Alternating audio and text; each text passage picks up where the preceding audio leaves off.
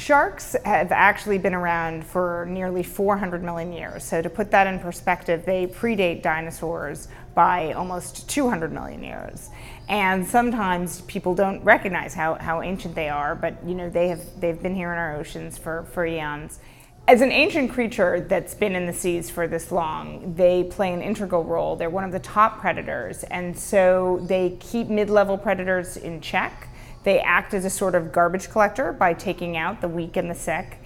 And what we've certainly seen through a lot of research that's been done, where you have some of the healthiest marine ecosystems, that's where you have plenty of sharks around. That really having a large shark population helps ensure healthy coral reefs, healthy and balanced marine ecosystems. And that's one of the many reasons why it's worth having sharks stick around.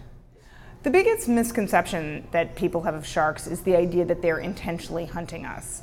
Scientists have looked at this, and there's plenty to suggest that, in fact, when there is a shark strike, it's by accident that the shark is seeking some other prey. And in fact, humans often just aren't fatty enough, particularly to satisfy something like a white shark. So they engage in something called bite and spit. They often will take a bite, and when they realize that we're not fatty like a sea lion or a seal, they spit us out. And that's one of the most obvious ways we can tell that they're not going after humans specifically. One of the interesting things that I learned through researching this book is that all cultures don't view sharks the same way.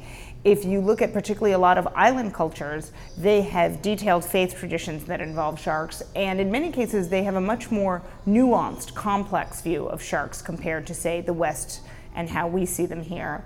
When you look at, for example, Hawaiians, they had shark deities that they looked at in terms of protecting them and sometimes out justice, punishing some villages while sparing others. And in Papua New Guinea to this day, you have shark callers who summon sharks from the sea and use them as a way to communicate with their ancestors and to celebrate important events. One thing that's particularly exciting right now is that modern technology is allowing us to understand sharks in a way we haven't before.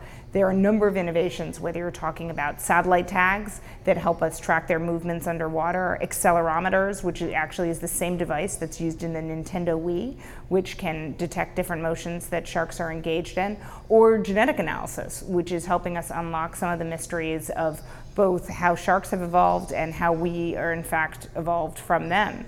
And so while it's still a challenge, there are many unanswered questions. Some of the most cutting edge technologies that we're doing today are allowing us to embark in really a golden age of scientific discovery when it comes to sharks.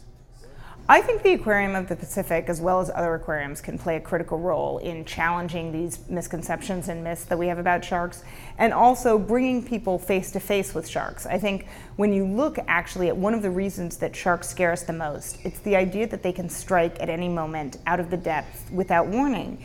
And certainly, one of the things I was really struck by when I got in the water with sharks is how beautiful they are and how compelling they can be and arresting if you actually look, th- look at them. And not everyone's going to have a chance to go scuba diving in remote areas the way I've been lucky enough to do.